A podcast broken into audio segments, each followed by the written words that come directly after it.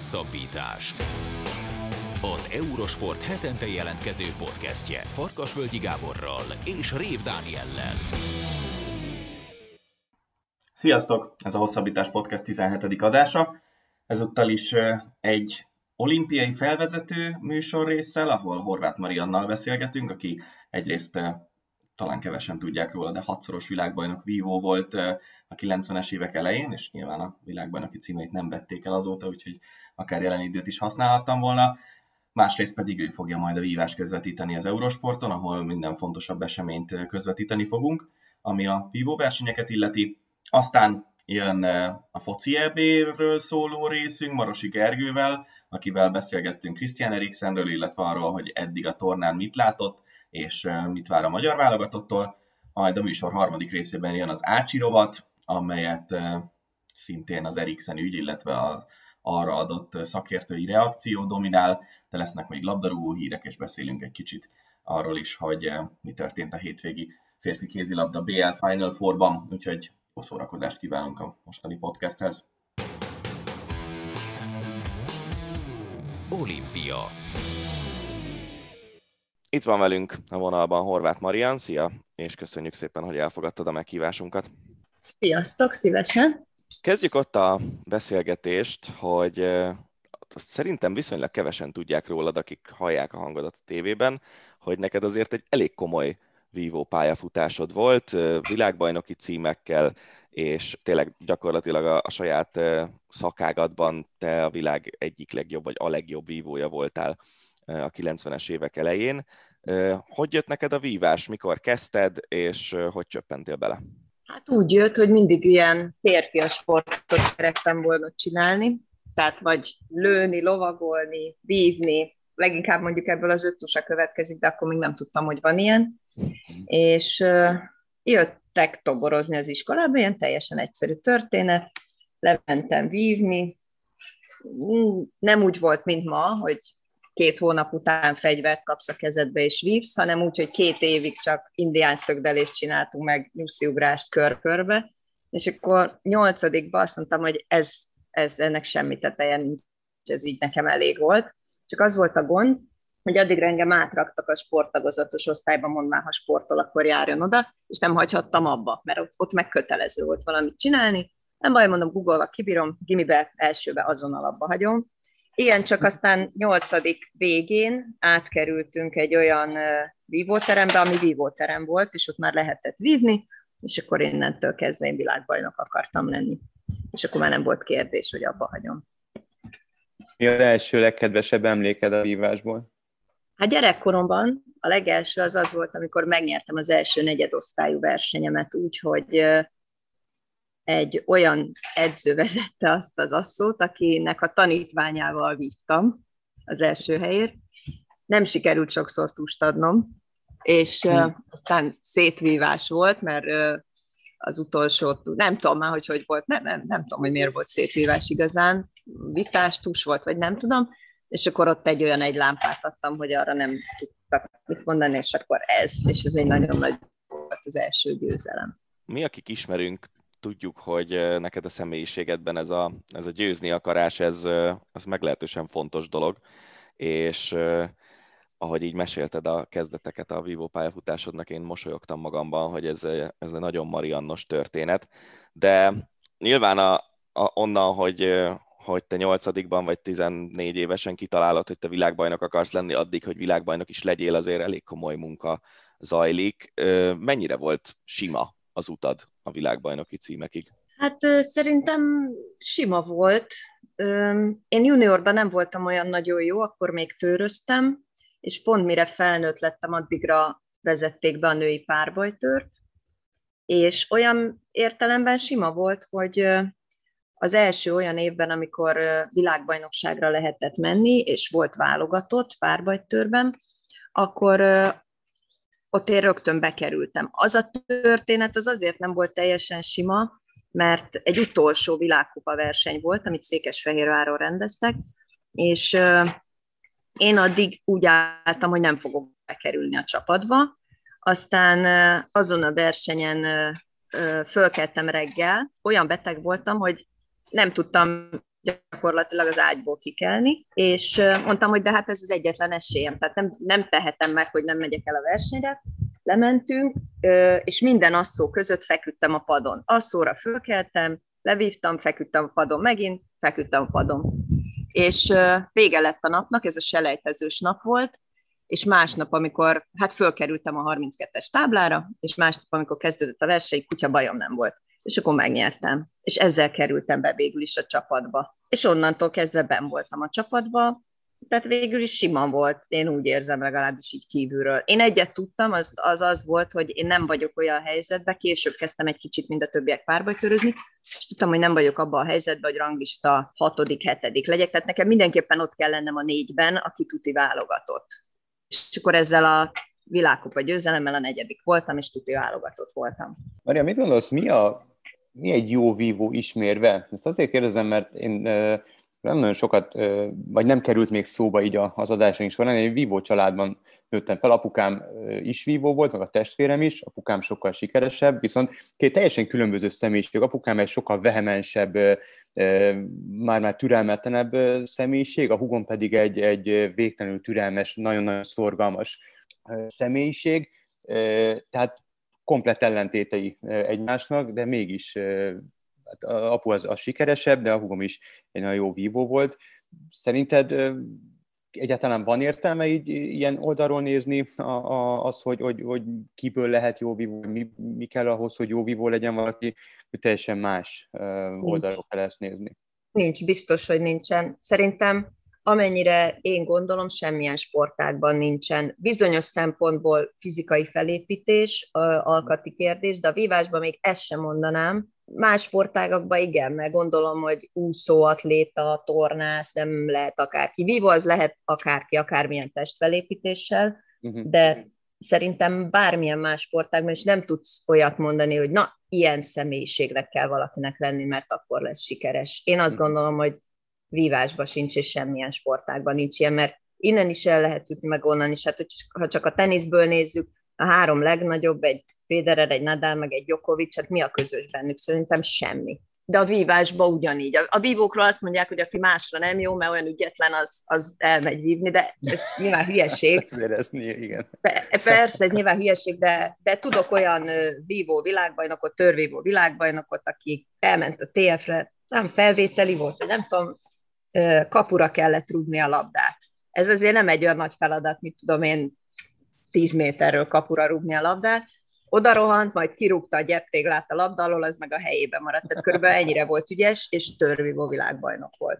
1991-ben és 92-ben lettél egyéniben is világbajnok. Számodra ezek az egyéni címek érnek többet, vagy a, vagy a csapat címek? És ezt azért kérdezem, mert nekem nagyon az van meg a fejemben, hogy amikor a, a vívók, meg úgy általában az egyéni sportolók nyilatkoznak arról, hogy a csapatverseny az mennyire fontos, akkor mindig azt emelik ki, hogy, hogy akkor egymásért is küzdünk, és, és hazáért sok esetben, miközben az egyéni verseny azért egy kicsit más ilyen szempontból. Neked melyik állt inkább közelebb hozzád?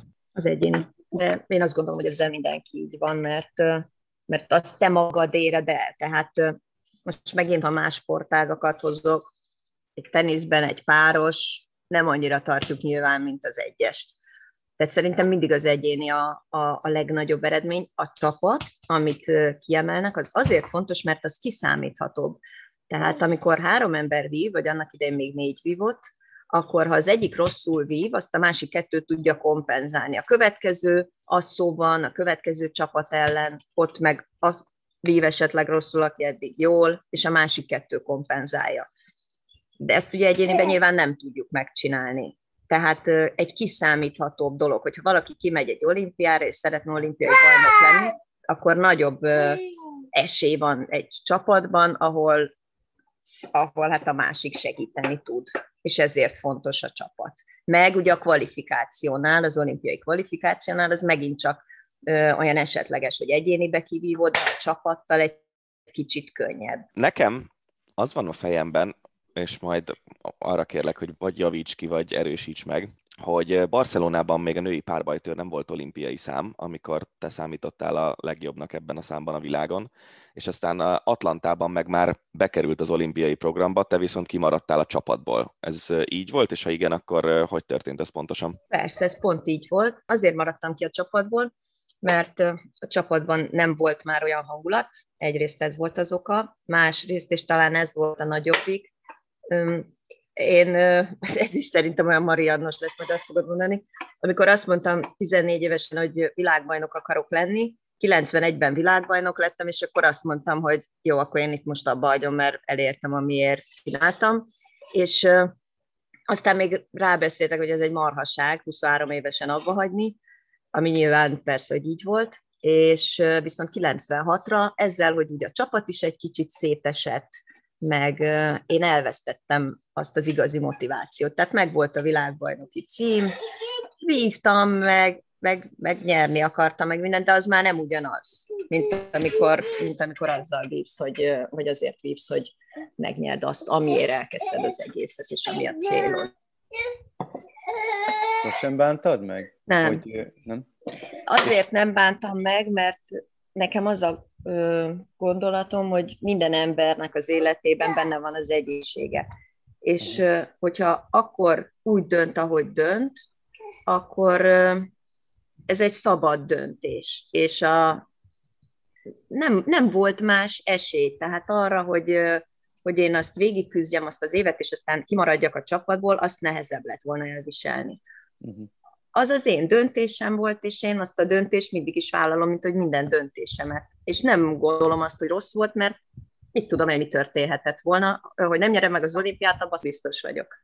Másképp, másért meg minek menjek ki. És amikor láttad nagy tíme a sikereit, aki két évvel fiatalabb csak nálad, és még jóval később is nem az, hogy eredményeket hozott, hanem olimpiai aranyérmeket konkrétan, akkor sem érezted azt, hogy, hogy kár, hogy abba hagytad? Nem. Attól, hogy ő nyert, attól én még nem nyertem volna. Jó. A sportától utána eltávolodtál teljesen?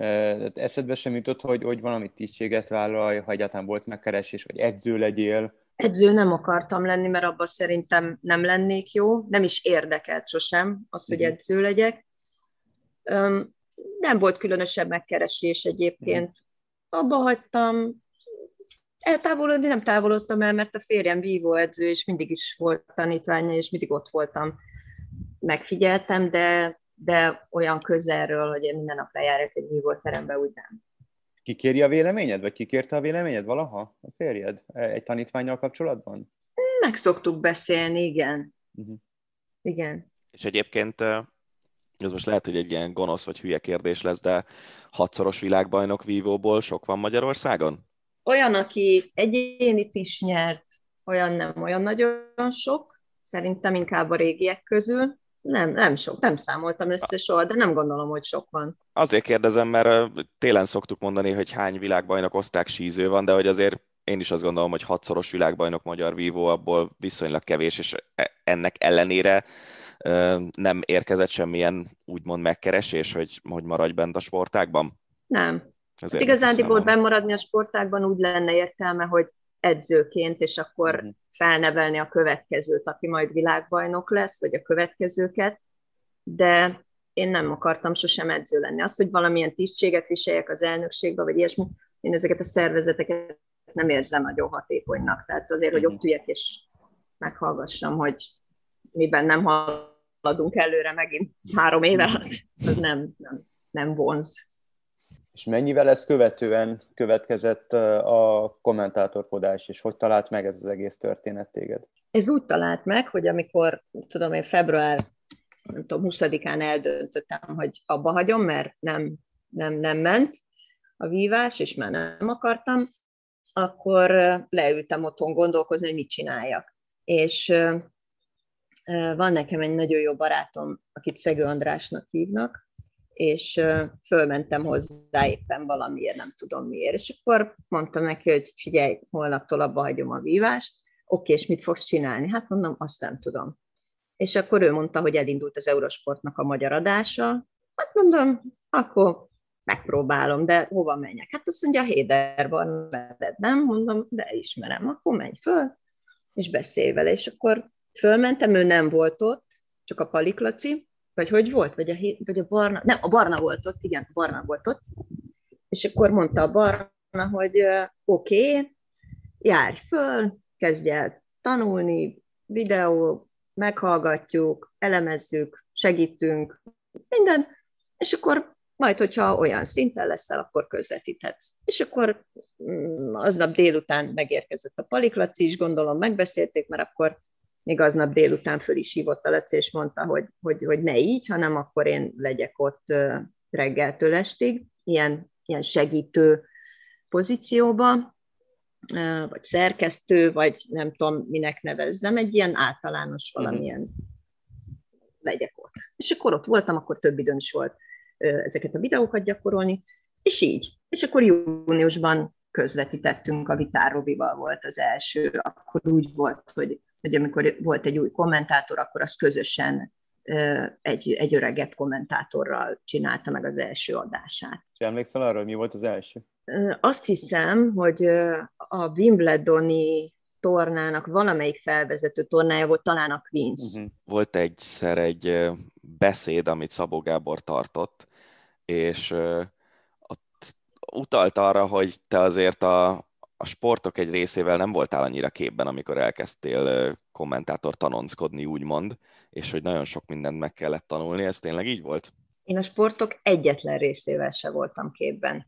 Én semmit nem, de én még a víváshoz se értettem. Én semmihez az ég egy a világon. Én megkérdeztem a Gábortól, hogy hogyha a duatlon meg biatlon, akkor mind a kettő kettőt jelent, akkor mi a francia különbség a kettő között? Meg miért kell a síben egy szuper óriás műlesiklást rendezni, hogyha rendeznek óriás műlesiklást is? Tehát ennek mi értelme? Tehát én innen indultam. Ennyi. Amikor, amikor a Gábor azt mondta, hogy valamit mondjak már teniszről, akkor valamikor azokban az években nyert először a Brugéra, 93, 94, valami ilyesmi volt, és azt mondja, figyelj, mondok egy nevet, Brugéra, ki az?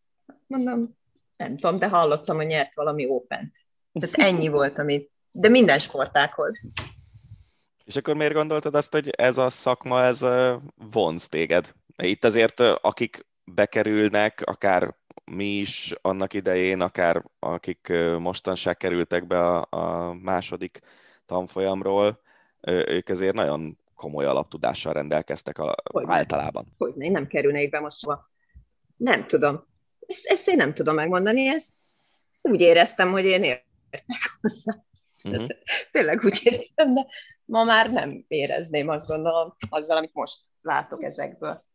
Ha rátérünk az olimpiára, akkor melyik az első olyan olimpia, amelyen dolgoztál is, és amelyik, amelyik valamiért emlékezetes maradt neked? Hát az Atlantai volt az első, és az a legemlékezetesebb azért, mert az volt az első, és egy hihetetlen nagy csapatmunka volt. Ugye az Eurosport akkor csinált először olimpiát, ráadásul az időeltolódás miatt állandóak voltak ezek az éjszakai közvetítések, én úgy emlékszem, hogy nagyon-nagyon jó hangulat volt. A rádiósok besegítettek, akkor a Radio bridge még egy épületben voltunk, egy emeleten voltunk, közös volt a cég, és nagyon-nagyon jó hangulat volt, tehát ilyen klub hangulat volt.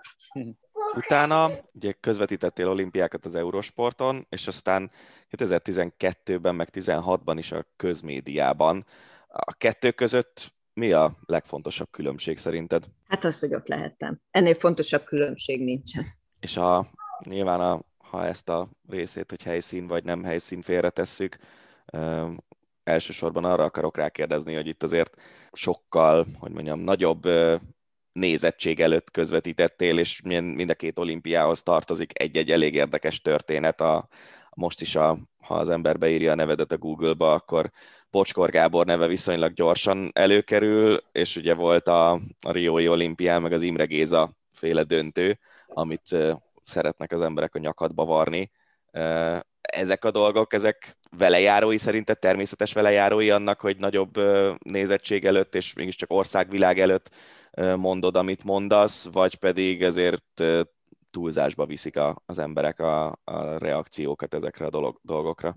Hát ezt most nem tudom így megmondani. Szerintem, hogyha nagyobb a nézettség, akkor több ember reagálhat, és akkor értelemszerűen nagyobb visszhangja van, meg erősebb visszhangja is van, meg szélsőségesebb is tud lenni, mint hogyha kevesebb. Szerintem ez, ez mindenképpen vele járója, ezt nem lehet külön választani. Nekem olyan fura, hogy természetesen élőben néztem, néztük a, a, az Áron olimpiai bajnoki közvetítésedet, és, és most ha, ha nem beszélgetnénk, akkor is ez lenne a véleményem, és azóta is ez a véleményem, hogy az életem egyik legnagyobb élménye volt azt hallgatni, ahogy te az Áron olimpiai bajnoki győzelmét lekommentáltad, már csak azért is, mert még akkor Vásárhelyi Tamás a kollégánk volt, és rendezett egy tippversenyt, és én Áront tettem egyedül olimpiai aranyérmesnek a, a magyar csapatból, mert valamiért én, én szentül meg voltam győződve, hogy ő meg fogja nyerni azt az olimpiát, és hál' Istennek meg is nyerte, de de a közvetítésedben nekem egy, egy, egy, egy örök élmény, és soha nem értettem azt, hogy, hogy ha érkeztek negatív kritikák, vagy, vagy, vagy, vagy bármi azzal kapcsolatban, az, az, az honnan, honnan jön, és, és, és miért nem tetszik ez, ez mindenkinek, de ez teljesen szubjektív. De te hogy érezted? Tehát egyáltalán éreztél bármit is, amikor, amikor azt lekommentáltad? Tehát volt benned egy ilyen óriási, nem tudom, elégtétel, egy, egy eufória, egy jó érzés, hogy, és nem csak azért, mert, mert olimpiai bajnoki címet nyert Szilágy Járon, hanem azért is, mert, mert úgy gondoltad, hogy a munkád az akkor, nem tudom, csillagos, ötös, vagy, vagy egyszerűen valami olyat adtál ki magadból, ami, ami, amit mondjuk egy, egykoron a, a, a páston. Nem, nem, nem, ez szembe se jutott. Hát, uh-huh. Amikor egy olimpia aranyat, de bármit, hogyha közvetítesz, hát legalábbis én soha ilyen nem jut eszembe, mert maga az esemény elragad, hogy uh-huh. ott mi történik, hogy, hogy én nyilván én a legjobbamat akarom kiadni magamból, de nem azért, hogy bárki bármit is mondjon rá, és tényleg rettenetesen meglepett, ami visszhangja utána volt. Én ugye hozzászoktam az Eurosportban ahhoz, hogy jön egy-egy néző. Hm? Rosszul esett? Bocsánat, hogy közbevágok, de rosszul esett? Nem tudtam róla. A, a, amikor kijöttem a, a teremből, akkor kaptam vagy három-négy SMS-t, hogy milyen jó volt, de tök ismeretlen emberektől, uh-huh. akik fogalmam sincs, hogy például a számomat honnan tudták. Uh-huh. És tök ismeretlen emberek írtak SMS-eket. És ez engem teljesen meglepett, hogy mondom, eddig ilyen nem volt, most ez mi.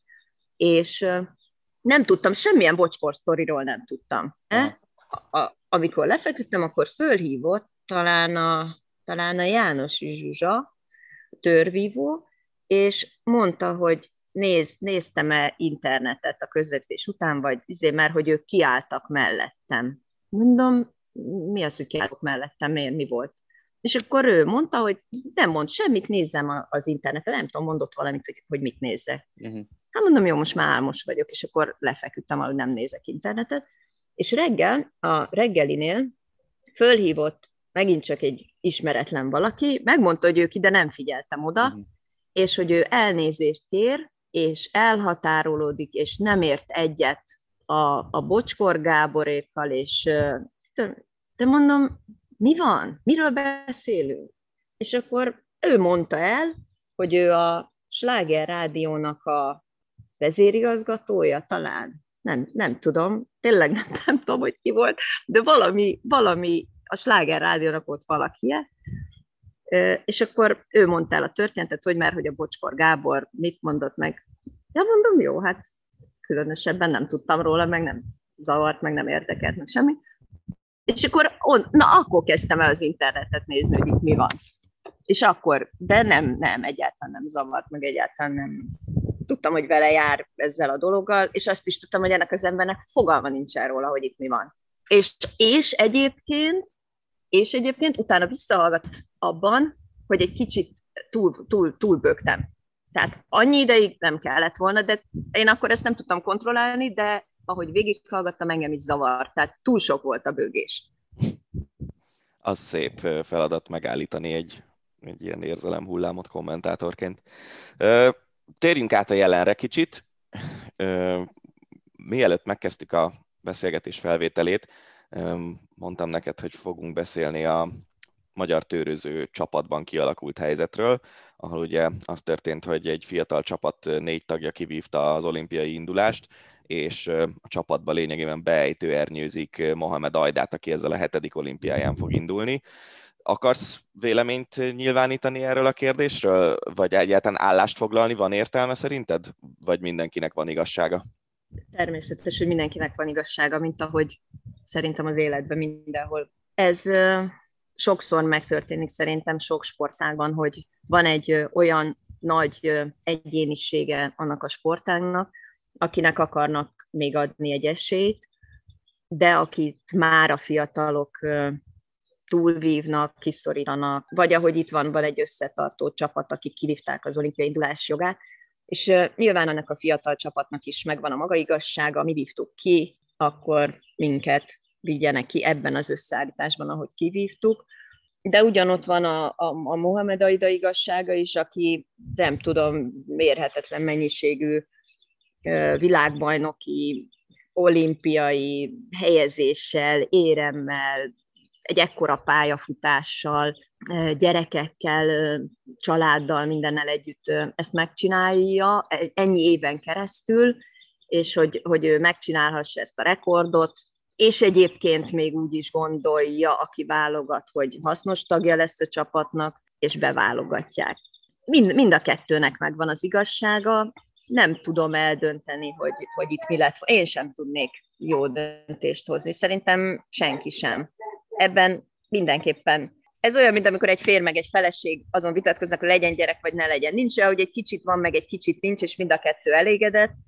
Az egyikkel rosszat teszünk, a másikkal meg jót teszünk, de fordítva, meg fordítva lenne. Uh-huh. És akkor végezetül a kérdés, amire kíváncsi vagyok, mit fogsz válaszolni így adásban, hogy mire számítasz a magyar vívóktól a Tokiói olimpián? hát hogy becsületesen fognak küzdeni. Ez azért nem egy olyan nagyon magasra tett léc.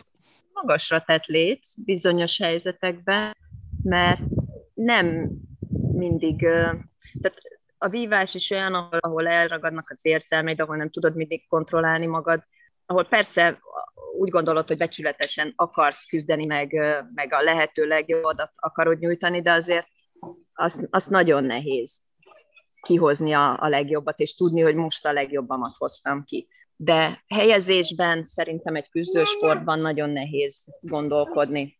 Egyéniben rettenetesen nehéz, csapatban is sok minden történhet. Tehát nyolc csapat van az olimpián, ez egy borzasztó erős nyolc csapat. És hiába nyersz egyet, mert éppen kikapod szerencsésen valamelyik legkönnyebbet, utána könnye lehet, hogy a következőket már nem nyered meg, és még csak érem sincsen, és a vívásból ugye csak az érem számít. Hm. Nehéz, nehéz így tippelni. Pont az, amit mondtam, hogy vannak számok úszásban, meg atlétikában, vívásban nincsenek számok, meg nincsenek időeredmények. Ott van egy ellenfél, akivel vagy tudsz vívni, vagy nem, vagy kikapod, vagy nem, vagy napja van, vagy nem, neked napod van, vagy nincsen Egyébként ez a nap dolog, csak itt tényleg utolsó kérdésként, ez, ez jelzi előre bármi, hogy valakinek napja van, vagy egész egyszerűen így alakul, és egy, mint hogyha egy bedobálnánk a tudom, 16 vagy 32 nevet a, a kalapba, és egy valakit kihúzunk, és akkor annak van olyan napja, amikor tényleg legyőzhetetlen. Ez körülbelül egy kalap, ahhoz hasonlítható, mert aznap, hogyha ha napod van, még az is elképzelhető, hogy a bemelegítésnél nem tudod megszúrni a másikat, és fölállsz a pástra, és valamitől bekattan valami, úgy keltél fel. Semmi a világon nem jelzi előre. Fogalmad nincsen róla. Mondom, a bemelegítésnél sincs, csak amikor fölállsz a pástra. Esetleg még olyan is van, hogy az első két asszóban nincs, és aztán jó, mondjuk itt nincs csoportverseny, az első két asszóban már az rég késő.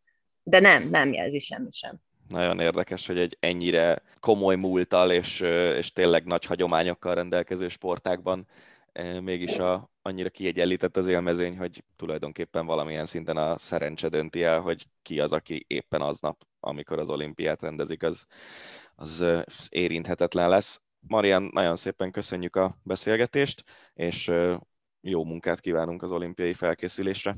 Köszönöm szépen. Horváth Mariannal beszélgettünk. Labdarúgás. Folytatódik a hosszabbítás, második vendégünk Marosi Gergely, sportújságíró. Szia Gergő! Sziasztok, köszönöm a meghívást! Foci EB-ről fogunk beszélgetni, ami elkezdődött csütörtökön, viszont a magyar válogatott meccsére még várni kell, hiszen kedd este 6 órakor játszik a magyar válogatott. Kezdjük azzal, hogy ugye most először rendezik úgy az Európa-bajnokságot, hogy az egész európai kontinens lényegében összeállt azért, hogy ezt az EB-t megrendezze, és ugye már ez volt a terv a koronavírus járvány előtt is. Volt arra vonatkozó ötlet, hogy ez így az utazási korlátozások miatt megvalósíthatatlan lesz a járvány miatt, és egy országba viszik az egészet, és ilyen hagyományos tornát rendeznek, vagy túl sok befektetés történt a résztvevők részéről, hogy ez működjön? Meg lehet, hogy túl sok per tört volna ki utána. Én azon gondolkozok, hogy azért, itt azért ugye annak emlékszünk arra is, hogy már abból balhé lett, és szerintem jogi útra vitte Porto az, ügy, az ügyet, amikor Porto helyett Budapest lett az Európai Szuperkupa? Igen. Tehát már abból, abból balhé lesz, most képzeld el, hogy mi van, hogyha elveszik a óriási befektetéssel megvalósított EB projekteket. Hát két dologról lehetett hallani, de szerintem egyik sem volt annyira komoly. Az egyik Anglia, a másik Oroszország, hogy ugye mind a kettőnél helyben van az infrastruktúra, meg tudják oldani, viszonylag jó állítólag a járványhelyzet. Persze most képzeld el, ha most minden Oroszországban lenne, Moszkvában most jelentették be, hogy különleges munkaszüneti hét van, mert megint problémásak az adatai. Anglia de... is kicsit leállt a nyitással, úgyhogy... Igen, Anglia is megállt a nyitással, szóval ezzel, ezzel nem tudom, hogy komolyan elgondolkodtak. Lehet, hogy egyébként így a kevésbé kockázatos, bármilyen hülyén is hangzik, mert így még mindig lesz elég házigazda, amíg tud meccset rendezni, hogyha véletlenül kitör valami olyan, amiért meccseket kellene elmozgatni egy helyszínről a másikra. Nem tudom, hogy ez mennyire megoldható logisztikailag, de szerintem mindenre is föl vannak készülve az UEFA torna igazgatójának olvastam egy nyilatkozatát a New York Times-ban, amiben mondta, hogy hát ez ilyen A, B, C, D, E terv, és két a vezérkarnak két külön csoportja járja majd az EB-t, akik nem is találkozhatnak gyakorlatilag, hogy ha bármi történik, akkor, akkor, akkor mondjuk le, lehessen gyorsan és magas szinten reagálni. De hát ha, amikor ezt azért kitalálták, vagy kitalálta Michel Platini, jó, azt mondta az ember, hogy oké, okay, minden korábbinál könnyű az utazás, a határátlépés, minden korábbinál olcsóbbak a jegyek, jó, hát a szurkolótáboroknak nagyon sokat kell majd utazni, és nem lesz igazán így identitása a tornának, mint egyébként szokott lenni, de azért mégiscsak ennek vannak előnyei, ugye, hogy nem kell fölhúznod x darab felesleges stadiont, vagy olyan stadiont, amit esetleg nem tudsz megtölteni, lásd nem Portugália például. Azért a portugáloknak vannak olyan projektjeik, amik jó drágák voltak, és ott van a 20 plusz ezres stadion, és 7000 mennek ki a mérkőzésre kisebb országoknak jó, lát Budapest, nyilván Magyarország nem tudna, még valószínűleg Ausztriával együtt sem, még a jelenlegi létesítményhelyzet mellett sem valószínű, hogy meg tudna rendezni egy ekkora ö, tornát, ugyanakkor Budapest pont elég nagy ahhoz, meg a stadionja, hogy meccset legalább tudjon rendezni. Tehát ezek szerintem így jó dolgok, mert kevesebbet kellett építkezni, a magyar stadiót egyébként is építették, ugye, Puskás arénát, szóval ennek voltak előnyei, csak hát erre azért senki nem gondolt és most ezzel sikerült előállítani azt, hogy a minden idők legtöbb helyszínen megrendezett, legbonyolultabb logisztikája, logisztikájú, legtöbb utazást igénylő, legtöbb határátlépést igénylő, szurkolóknak legnehezebb tornáját sikerül egy világjárvány közepén megrendezni. Tehát azért, ha így ezt így elmondják annak idején Platininek, lehet, hogy azt mondja, hogy hú, mégse. Ha így valaki egy jövőbe látott volna. Ha a magyar válogatottra térünk rá, akkor nagyon sokszor beszélgettünk már erről, és nagyon higgadtan vezetett föl te is, és bocsátkoztál esélylatolgatásokba, mondván örüljünk annak, hogy három ilyen, ilyen ellenfél ellen játszhatunk, természetesen úgymond az esélytelenek nyugalmával, ugyanakkor vannak olyan orgánumok, amelyek már egyenesen talán a felé tendálnak, hogy nekünk bizony van esélyünk rögtön az első meccsen Portugália ellen, ugyanis a portugálok legendásan lassan kezdenek világeseményeket. Te hogy gondolod itt rögtön Ronaldóik ellen valóban van esélyünk, vagy még mindig tartod magad ahhoz a véleményhez, hogy örülünk annak, hogy három ilyen brutál erős ellenféllel sorsoltak minket össze, és igazából kezeljük egyfajta futballünnepként ezt az egész Európa-bajnokságot részünkről kezeljük futballünnepként, de a legtöbb esélyünk szerintem is Portugália ellen van, több okból is. Az egyik azért, mert igen, a portugálok lassan kezdenek, és ö, néztem Twitteren is portugál újságírókat, hogy kifejezetten tartanak ettől, meg annak a kombinációjától, hogy itt lesz egy időtelt ház. Uh-huh. És hazai közönség, tehát azt mondják, hogy ez a kettő, ez nem biztos, hogy jót tesz nekik egyszerre. Meg a portugálok azért tudnak minimalisták lenni fociban. Uh-huh. Tehát egy, lehet, hogy egy ronda 0-0 is jó nekik, vagy ilyesmi, és mondjuk egy pontszerzés ebben a csoportban már óriási. Hát ha valamiért a magyar csapat meg tudná verni Portugáliát, amire nagyon-nagyon kevés esélyt látok, akkor viszont attól kezdve egész jók az esélyei. Mert hogy akár már három ponttal is tovább lehet ebben a rendszerben jutni csoport harmadikként, hogyha egy másik csoportban a, ké, a, a harmadik, negyedik helyzet éppen x egymásra is elveszti a többi meccsét, vagy körbe x vagy ilyesmi.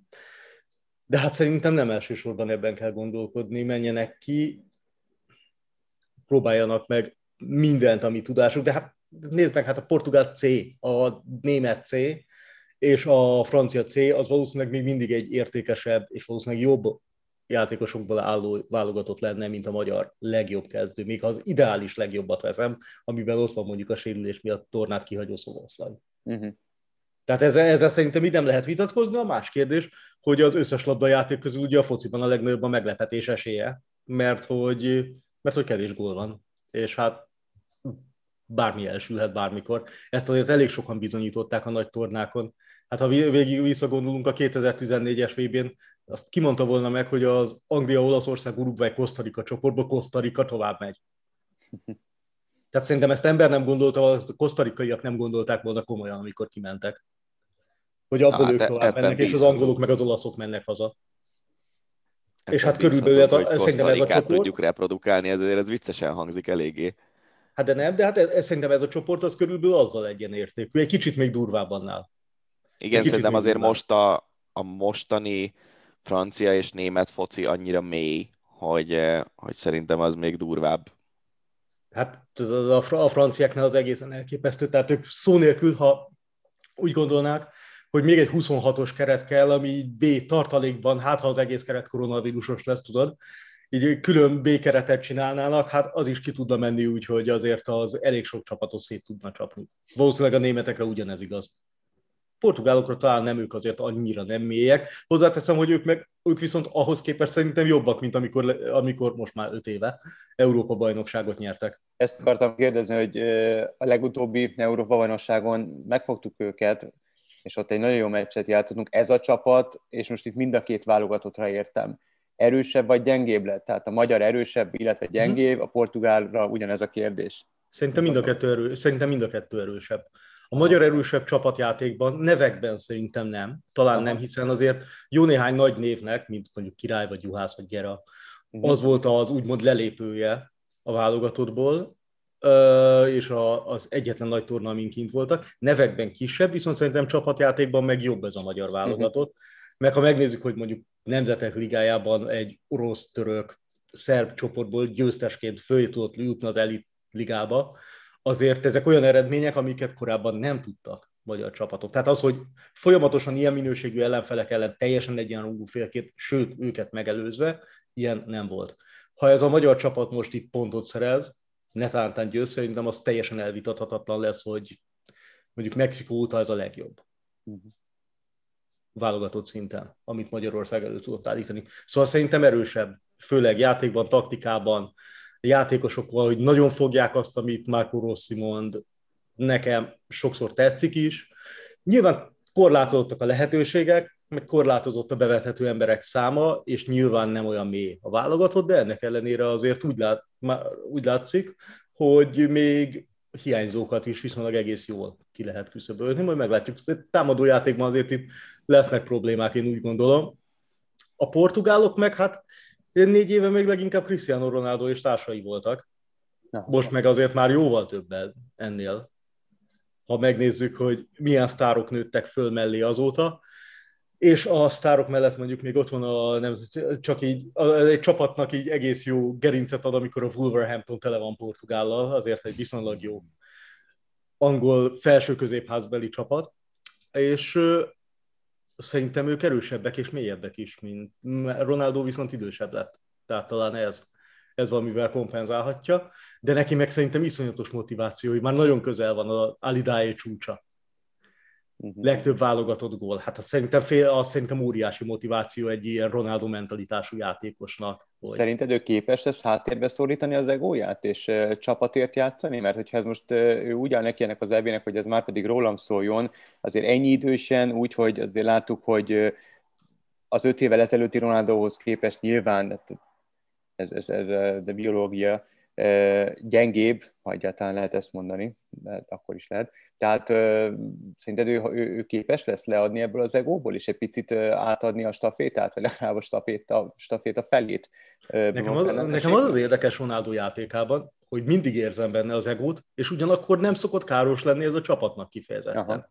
Mondjuk a szabadrugások elrugdalását nem szoktam érteni, tehát annál látványosan azért vannak jobb specialisták is sokszor a csapatban, és mégis ő rúgja.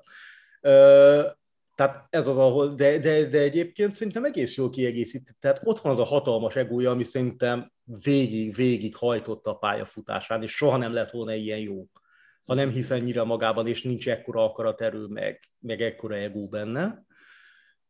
Viszont ez valahogy megfér a csapattal, de szerintem ez, ez lehet, hogy azért a háttérben mondjuk a szövetségi kapitánytól, vagy az egész stábtól, meg a csapattól nagyon sok érettséget, meg, meg diplomáciát igényel, hogy, hogy, hogy ezt a kettőt összehozza. Nem hiszem, hogy ő, ő azért annyira azért, annyira azért van alázatos, hogy ne legyen teljesen öncélú.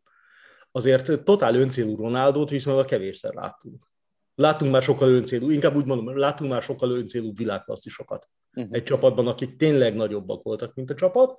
Ronaldo meg hatalmas, de, de még azt mondom, hogy azért ő a csapat része. És, és lehet, hogy ahogy idősödik, ezt azért még ő maga is jobban elfogadja. Hogy már nem minden, hogy ott van mögötte egy, nem tudom, Bruno Fernández mondjuk. Aki azért legalább saját jogon, legalább ö, olyan fenyegetés az ellenfelekre, mint egy jelenlegi Ronaldo. Szóval nem hiszem, de, de az biztos, hogy azt a rekordot ő nagyon meg akarja dönteni.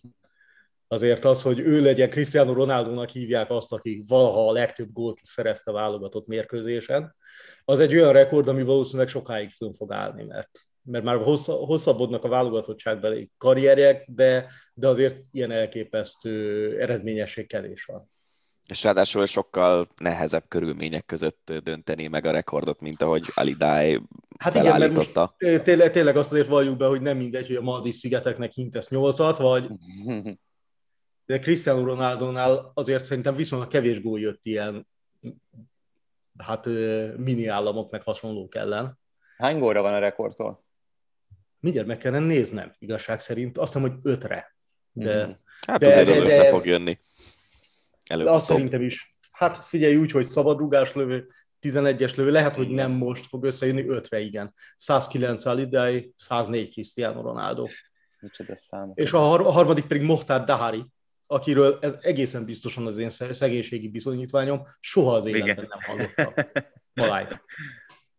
De, de azért ez, na ez azért mondjuk sokat elmond, hogy kik vannak az elején. Tehát Alidai 109, Cristiano Ronaldo 104, Mohtar Dahari Dahari 89, Puskás Ferenc 84, egy 1956-ban lezárult ö, rekord, ez csak a magyar golyai, ugye, Godfrey Chitalu, Zambia, Hussein Said, Irak, Pelé, Kocsis Sándor, Kunishige Kamamoto, Japán, Ali Maput, Egyesült Arab Emírségek, Bashar Abdullah, Kuwait. Ezek az emberek, akik 75 fölött vannak, utána egy indiai és egy szaudi jön.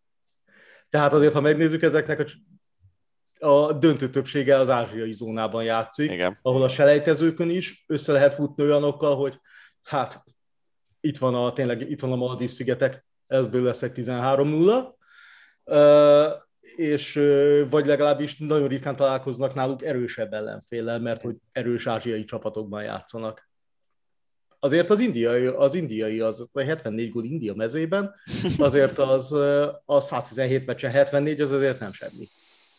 Lehet, hogy gyeplabdából nevel, nevelték át, mert ott oda mennek igazán tehetséges, meg krikettezni az igazán tehetséges indiai Kriket. labda Indiában, Indiában azért kell, az, kell, kell a vállalás ahhoz, hogy futbalista legyél, nem mondjuk kriketszár vagy gyeplabdázó. Bizony. Na de kanyarodjunk vissza az Európa bajnokságra. Szombaton volt egy nagyon drámai pillanat, amikor hát konkrétan Christian Eriksennek a pályán megállt a szíve, és nem tudom, hogy mikor láttunk ilyet, hogy, hogy szívmasszást alkalmaznak, és ezt a tévé mutatja, defibrillálást lehetett látni. Hála Istennek tényleg, hogy, hogy Eriksent újra tudták éleszteni, és, és úgy tűnik, hogy ahhoz képest, ami történt, ahhoz képest jól van. Neked mik voltak a gondolataid? És most itt ne térjünk rá a, a Bognár György szára, mert szerintem arról fölösleges beszélni. Nekem az jutott eszembe elsőként, hogy én akkor, amikor Fehér Miklós összeesett és meghalt a pályán, akkor én archívos voltam a Duna TV-ben, és lementem fölvenni a hírügynökségi anyagokat, amik jöttek rögzítésben, és azt mondom, hogy a Reuters hírügynökségiében jött. És az valami egészen sokkoló élmény volt. Szóval nem, és, és nyilván ez jutott elsőnek eszembe, hogy ezért ez egészen borzalmas, amikor azt látod, hogy egy játékos összeesik, és menteni kell, és látszik, hogy újra kell éleszteni, és a kamera mutatja. Egyébként ez nagyon érdekes kérdés, hogy utána, utána azért protokoll szerint jártak el, tehát mutatták viszonylag távoli képeket, mutatták a lelátót, mutatták a játékosok reakcióját, sokan kritizálták azt is, hogy miért kellett mondjuk a játékosok reakcióját, meg fogják a fejüket, meg minden mutatni, de erre mondták azt, hogy ennek azért információ értéke van ebben az esetben, és ez szerintem igaz, de, de, de például azt én nem tudom megérteni, hogy azt miért mutatták, amikor hát lát, látni lehetett, hogy Eriksen megrándul, amikor az újraélesztést elvégzik, és ennyit azért lehetett.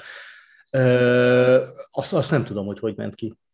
Ezt nem tudom. Gondolom, hogy a, sőt itt is a rendezővel szerintem a Lekip készített talán interjút, hogy erre részletes protokollok vannak, hogy mi az, amit ugye nem mutatunk, nem mutatjuk közelről, ha rosszul van, életveszély van, súlyos sérülés, nem közelízünk az arcára, nem tiszteletben tartjuk a méltóságát, stb. Ennek ennél érdekes volt, hogy ott maradtak. Persze lehet, hogy elsőre nem reagál, nem tudja az ember, hogy milyen súlyos, hogy ez most egyszer, egyszerűen versenybaleset volt idézőjelben, és mindjárt jobb lesz, vagy tényleg nem lesz mindjárt jobb, és ítéletmentése van szükség a pályán. Minden esetre nagyon, nagyon remélem, hogy nagyon hosszú ideig nem látok hasonlót. Nagyon szeretném ezt inni. Nem tudom, Akkor... nekem, nekem az volt az érzésem, hogy lehet, hogy azért, mert, mert tényleg már láttam ilyet, de nekem egyből látszott, hogy, hogy nagy baj van, mert ahogy eldőlt Eriksen, ott ugye valahogy még egy labdát neki is rúgtak, és igen. már dőlt el, miközben hozzáért igen, a labdához. semmiből, igen. Igen? Igen. És, és mutattak ugye egy, egy közelít még az elején, és látszott rajta, hogy nyitva volt a szeme, hogy igen. Tehát, tényleg látszott egyből, hogy, hogy nagyon súlyos baj van, és, és én szerintem akkor, amikor a, az újraélesztést mutatták a tévében, akkor a, a rendező, meg az operatőr is inkább az volt a cél, hogy a dánoknak a sorfalát mutassák, csak éppen látszott a lábak csak éppen között. látszott, Erik. Igen, hogy, látszott hogy mi történik a, a háttérben. Így van, tehát nyilván nem rajta volt a kamera, hanem, hanem pont át lehetett látni. Kérdés, én pont arra gondoltam, hogy mi lenne, hogyha ilyen esetekre mondjuk valami villámparavánt, ami nem akadályozna a munkát, és akkor fölhúzod, és nem a játékosoknak kell kitakarni, hanem lehetne villámgyorsan fölállítani valamit, ami mögött lehet dolgozni ilyen esetekben a stábnak. Nyilván mindenki tudná, hogy nagyon nagy a baj, de azt így is mindenki tudta, hogy nagyon nagy a baj, és a játékosoknak kellett kiblokkolni egy gyűrűvel gyakorlatilag a szemek elől, hogy mi történik. És lehet, hogy ez mindenkinek jobb meg emberségesebb lenne. A fele tudja, azért nem, lett, tehát nem lennék tévés rendező ilyen pillanatokban. Hát ez egy nagyon, nagyon furcsa szituáció, hát egy, egy, egy, egy, megdöbbentő, szinte mindenki levénult abban a pillanatban, és, és sokkolta a, a, a szitu, a rendezőt, a, a, a vágót, a helyszínen lévőket, a képernyőn előtt lévőket. Én, nem, én, én annyira furcsa az egész, hogy a 12 éves gyerekemmel néztük a, a fiammal a meccset, és általában azért megszűrjük, hogy mit nézhet. De hát ki gondolta volna, egy, egy foci meccs alatt nem hagyhatom egyedül, és itt voltam össze-vissza, és ő, ki, ő kiáltott, hogy apa, gyere már, meghalt az Eriksen. És így nézek, tudod, így első blikre mondom, te jó Isten, még mit hülyéskedik ilyen a gyerek. és akkor így elkezdtem mondani, hogy nekirúgták a labdát és összeset, és el kellett magyarázni az egészet, hogy most itt mi is történik. Aztán amikor már pont itt a lába között mutatták, akkor kértem, hogy forduljon el, elkapcsoltunk, stb. És nagyon komolyan el kellett magyarázni, hogy mi ez az egész történet. És emlékszem, annak idején uh, Ayton Sennának a, a, a, a balesete, jó, nagyon régen volt, 90 éve, 90-es évek közepén, ami, ami hasonló volt, és ott például rögtön jött egy paraván. Tehát ott, ott őt köré húztak egy, egy paramánt az autóroncs és Senna köré. Itt megmondom őszintén, nem, nem, nem igazán értettem, de nem voltak erre felkészülve, ki van ilyenre felkészülve igazából. Nyilván álmaikban sem gondoljuk, hogy, hogy ilyen megtörténhet, annak ellenére, hogy már megtörtént jó párszor, tehát folyétól kezdve említhetnénk, ja, szegény Fehér Mikit említhetnénk hasonló szituációkat, viszont ami szerintem mindenféleképpen ki kell emelni, az a Dán csapatkapitány.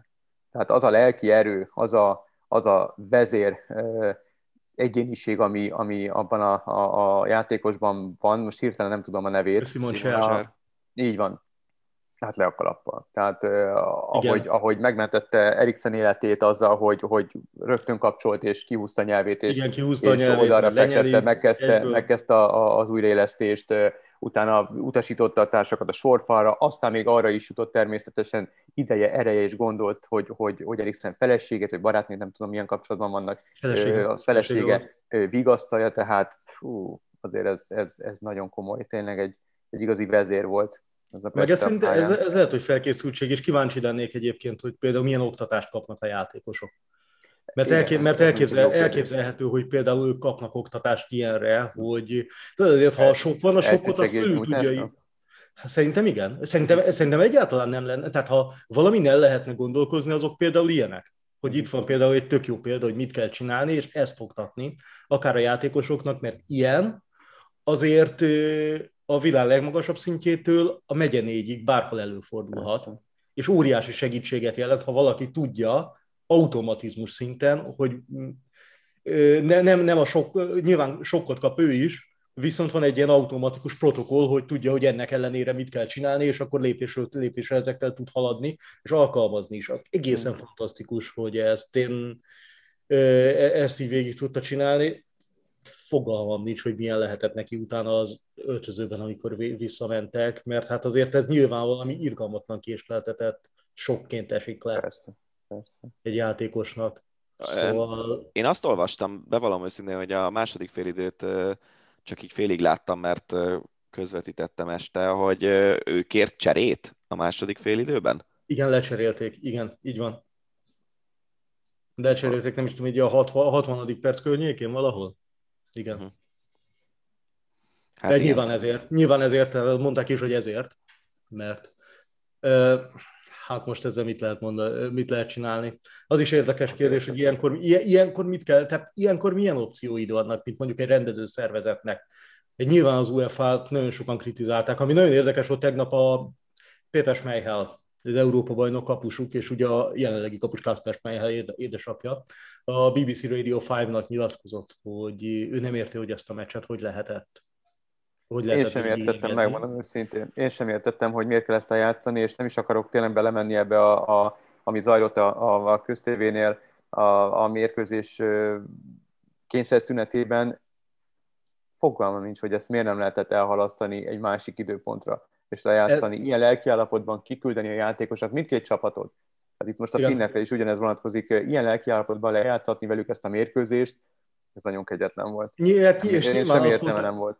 És, és nyilván azt mondták, hogy ö, hogy akartak játszani a játékosok, de hát ahogy tudjuk a játékosoknak okay. gyakorlatilag kettő választásuk volt, hogy lejátszák ott és akkor, vagy lejátszák Igen. másnap 12-kor, és talán a hivatásos labdarúgók szövetsége HLS kérdezett egy pszichológust, aki mondta, hogy lehet, hogy ilyen esetben, amikor megjön a hír, hogy igen, stabil beszéléletben van, uh-huh. akkor utána lehet, hogy jobb játszani, mert másnap késleltetett sokkal rosszabb lenne Aha. játszani. És lehet, hogy még akkor is mindenkinek inkább jobb, hogyha kimegy a pályára, még ha egészen pocsék a meccs, és nincsen futball, és nyilván senki nem arra koncentrál, még akkor is, mint hogy még várni, mert lehet, hogy jobban itt akkor. Hát ez jó kérdés.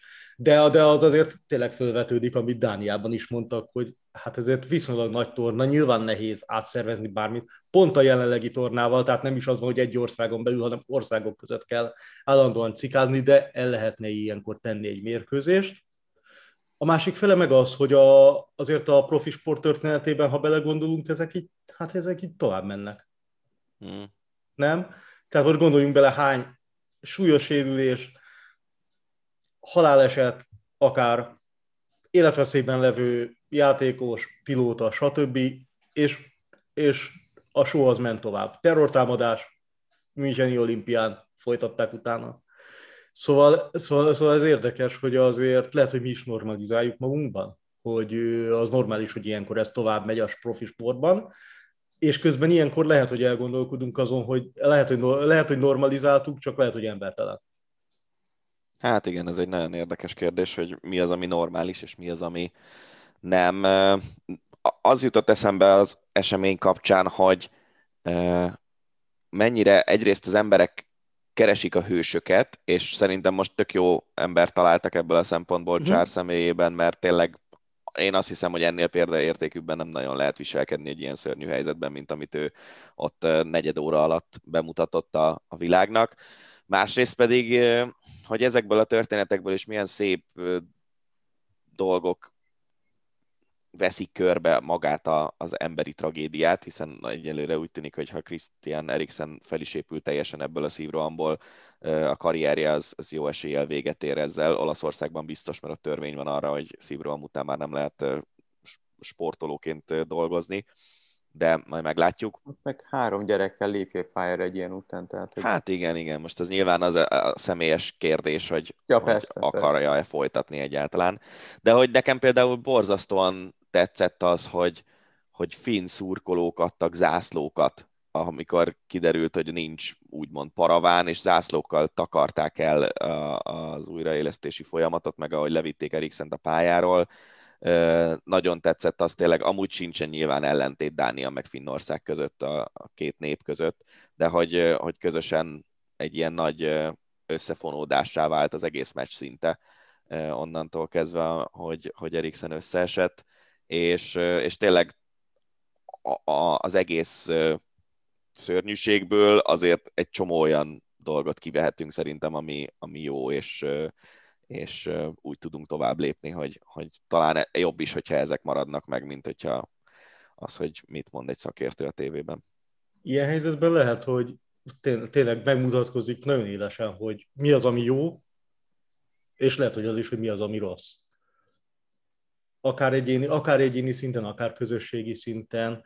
Én nagyon kíváncsi vagyok, mert szerintem ez akkora publicitást kapott azért a világ kamerái előtt, rengetegen nézik ezt a mérkőzést nyilván, hogy például lesznek-e protokollváltozások a jövőben, hogy ilyen esetben mit kell csinálni, esetleg elkezdenek-e ilyenekkel tervezni, hogy mondjuk pótnap, hogyha ilyen, majd meglátjuk, mert hát nem látjuk, nem látjuk azért a következményeit, tehát azt mondjuk tudjuk, hogy a csapatokkal pszichológusok foglalkoznak, de azért még nem látjuk a következményeit például a játékosokra nézve, hogy egy ilyen, ilyen milyen hatással volt rájuk nagyon kíváncsi vagyok, hogy bármilyen változáshoz vezet-e, vagy, vagy hát hm, profi sport megy tovább, mint ahogy nagyon sok esetben ment tovább. Hát lehet, hogy tényleg az lesz a vége ennek a dolognak, hogy, hogy, hogy lesz olyan, aki azt mondja, hogy neki akkor ennyi ebből elég volt, és, és inkább Ezt valamilyen békésebb, kevésbé kockázatos pályafutást választ magának. Egyébként, amikor fölvesszük a beszélgetést, akkor hétfő délelőtt van. Az eddigi mérkőzések alapján milyen összkép alakult ki a fejedben? Hát én azt látom, hogy csapágyas minden csapat, illetve minden játékos. Tehát ugye el volt tolva az egész szezon, össze van sűrítve, nem tudom, a, az angol élcsapatok játékosai azok, hogyha minden meccsükön játszottak, a 60 valahanyadik meccsüknél tartanának, nyilván nem játszott mindenki, mert forgatják a csapatokat, de akkor is tehát eszelős terhelésből egy rövidebb felkészüléssel még menjél Európa bajnokságra, ahol egyébként is probléma szokott lenni a csapatok összeszokottsága, meg összecsiszoltsága. Szóval ez azért szerintem látszik, meg hogy hát nem azt mondom, hogy energiatakarékos üzemmódban, de például az angolokon azt éreztem, hogy az angolok azok viszonylag energiatakarékos üzemmódban próbálták meg megpróbálták a lehető legkevesebb energia elpazarlásával lenyomni a horvátokat, sikerült. Mondjuk arról a mérkőzésről elég sokat elmond, hogy én, jó, én vártam már az osztrák észak-macedónt ugye a második fél közepén. Amit azért az angol-horvátról nem gondolna az ember, de hát, de hát ez ilyen volt, de viszont például az osztrák észak-macedón az nyilván szerintem nem volt nyilván sokkal rosszabb játék, vagy nem sokkal de rosszabb játékosok játszottak, de, de, de, de az élvezetes volt. Este meg a, a holland-ukrán az meg kifejezetten jó, tehát az messze eddig a legjobb meccs volt. Nem tudom, én, nem, nem várok olyan nagy játékot ettől a tornától, egyszerűen azért, mert, mert hogy egy ilyen szezon után hogy a fenében tudnának még. Uh-huh. A játékosokat, a játékosokat is szerintem nagyon sokat fognak forgatni, nem, nem, mármint azok a csapatok, amik jó és mély a keretük, akkor nagyon sokat fognak forgatni, mert, mert egyszerűen kell az energia, és már mindenki nagyon fáradtan érkezik egy ilyen Európa bajnokságra, aztán meg lehet, hogy meglep valaki. Lehet, hogy meglep valaki. Hát a Olaszország az például, jó, most nem tudom, hogy ebből mennyire, hogy Törökország nagyon gyenge volt, de az olaszok nagyon meggyőzőek. Meg a sorozatuk is, ugye lassan már a Vittorio Pozzo féle országos rekordveretlenségi sorozat felé haladnak. Például az olaszok azok úgy néztek ki, mint egy olyan csapat, ami sokáig elmehet, annak ellenére, hogy láttunk már sokkal nagyobb nevekből álló olasz válogatottat is, de ez teljesen úgy tűnt. Én, szerintem az angolok is egyébként, bár sikeresen megkapják majd a mi csoportunkból érkezőt, ők nagyon örülnének Magyarországnak, mert az egyéb opciók azért nem annyira jók. Szóval, szóval, szóval az angoloknak azért ezzel lesz, nem, lesz problémáik, viszont az a keret azért sokkal jobbat is tud csinálni, annál szerintem, mint amit Horvátország ellen mutatott és erős lehet. Nem tudom, a hollandok azok ugye előrefelé jók, de az, az mit jelez, hogyha az ukránok ellen elaludsz három percre is kiegyenítenek 2-0-ról, úgyhogy addig már nagyon meg voltak verve, aztán megint még meg kell nyerni a mérkőzést. Jó, sikerült nekik, csak ezt hányszor lehet így eljátszani? Hát az a jó, hogy ez a csoport az azért elég gyenge szerintem, az a holland, ukrán, macedón, ilyenkor, ilyenkor egyébként végtelenül bosszantó tud lenni, amikor megnézed a magyar válogatott csoport ellenfeleit, és ha ugyanabból a kalapból Magyarországot behelyettesített bármelyik másik csoportba, azt mondod, hogy minimum pontszerzési esély, teljesen reális győzelmi esély, és valószínűleg teljesen reális továbbjutási esély is lenne egy harmadik helyen a többi csoportból és akkor mi jutott nekünk? Franciaország, Portugália, meg Németország. Hát erre mit lehet mondani? Tehát szerintem ennyire durva csoport még soha nem volt az hát Európa bajnokságok történetében. Gergő, szerintem, szerintem belegondolva abba, hogy mi úgy nőttünk föl, én 85-ben születtem, nyilván nem emlékszem a mexikói VB-re, a 2016-os volt az első olyan torna, amin a magyar válogatott ott volt. Számomra az, hogy a magyar válogatott a Puskásban Budapesten EB meccseket játszik a világ legjobb csapatai ellen, számomra ez már ilyen nagy, nagy élmény lesz, biztos vagyok benne. Még ha akkor ezt, is, hogyha ha az ezt... EB láz az sokkal kevésbé ragadott mm. el, mint, mint négy évvel vagy öt évvel ezelőtt. Na jó, de négy, négy éve szerintem mindannyiunkban benne volt, hogy ez lehet, hogy egy ilyen generációs csoda, amit megéltünk. Igen amiben már nem is hittünk, mert már annyira régen volt, és összejött valahogy. Igen. És, és, és benne volt ez, hogy ott kell lenni, mert lehet, hogy szerintem ez nagyon sokakban benne volt, bennem is, én is kint voltam Franciaországban, hogy, hogy bennünk van, hogy ezt meg kell nézni, mert lehet, hogy 30 éve nem volt ilyen, és lehet, hogy 30 évig megint nem lesz ilyen. Na most ahhoz képest azért szerintem az a válogatott fejlődését mutatja, hogy négy év múlva, vagy öt csúsztatással, arról beszélünk, hogy Budapesten Európa bajnoki mérkőzés, és a magyar válogatottal. Tehát ez, ez, ez mindenképpen így van, az egyértelmű. Gergő, nagyon szépen köszönjük a beszélgetést, szerintem fogunk még keresni itt az Európa-bajnokság vége felé Én valamikor. Köszönöm szépen. Köszönöm szépen a meghívást. Ácsi. A hét legérdekesebb hírei. Ugyanazzal a témával kezdjük az Ácsi rovatot, mint amivel befejeztük itt a Gergővel való beszélgetést, az Eriksen témával. Itt viszont rátérnénk arra, ami a közmédiában elhangzott, és azzal szeretném kezdeni ezt a, ezt a beszélgetést, hogy tévés szempontból szerintem ez egy nagyon nehéz helyzet, és én bár nyilván mi is szoktunk kritizálni, meg, meg mi is szoktunk viccelődni a közmédia költségvetésén például, de én azt gondolom, hogy nagyon nehéz egy ilyen, egy ilyen helyzetet lereagálni. Tehát amikor Bognár Györgyöt meghívják szakértőnek, és emlékszem, hogy Székely Dávid lenyilatkozta az NSO-n, azt hiszem, hogy, hogy azt várják tőle, hogy egy ilyen konfrontatív személyiség legyen, aki határozott véleménnyel rendelkezik. És hát tényleg a semmiből lényegében negyedik helyig juttatta a Paksot a magyar bajnokságban, tehát valószínűleg ő a magyar mezőnyben egy, egy releváns edző, akinek a véleménye érdekes lehet egy Európa bajnokságon. Szerintem senki nem gondolta azt, hogy egyrészt egy ilyen helyzetbe kerül, másrészt pedig, hogy így fog reagálni. És szerintem nagyon nehéz, hogyha te vendégként hívsz valakit, és ő elkezd porzalmas dolgokat mondani, nagyon nehéz azt megszakítani. Én megmondom őszintén, hát nyilván egy ilyen álmafutásra nem számítottam, és előre bocsájtom, hogy, hogy én úgy gondolom, hogy mi mindig nagyon kulturáltan bírálunk, vagy mondjunk el a véleményünket bizonyos dolgokról, és van ez az iratlan szabály, hogy televíziós csatorna munkatársai nem kritizálják a másik televíziós csatorna munkatársait, és vagy műsorait, nem is szoktuk soha, de talán ez a szituáció, ez, ez annyira komolyra sikeredett, hogy itt, ha kultúráltan is, de elmondhatjuk a véleményünket.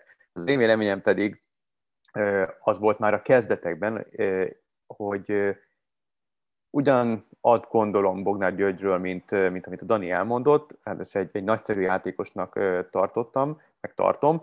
A, tényleg zseniális, amit a Paksból kihozott, viszont abban is biztos voltam, hogy miután láttam korábbi ténykedéseit szakkommentátorként, hogy egy nagyon markáns szókimondó szakkommentátorral lesz dolgunk az Európa-bajnokság során, aki bizony bele fog állni bizonyos dolgokba, és, és nagyon markánsan el fogja mondani a véleményét.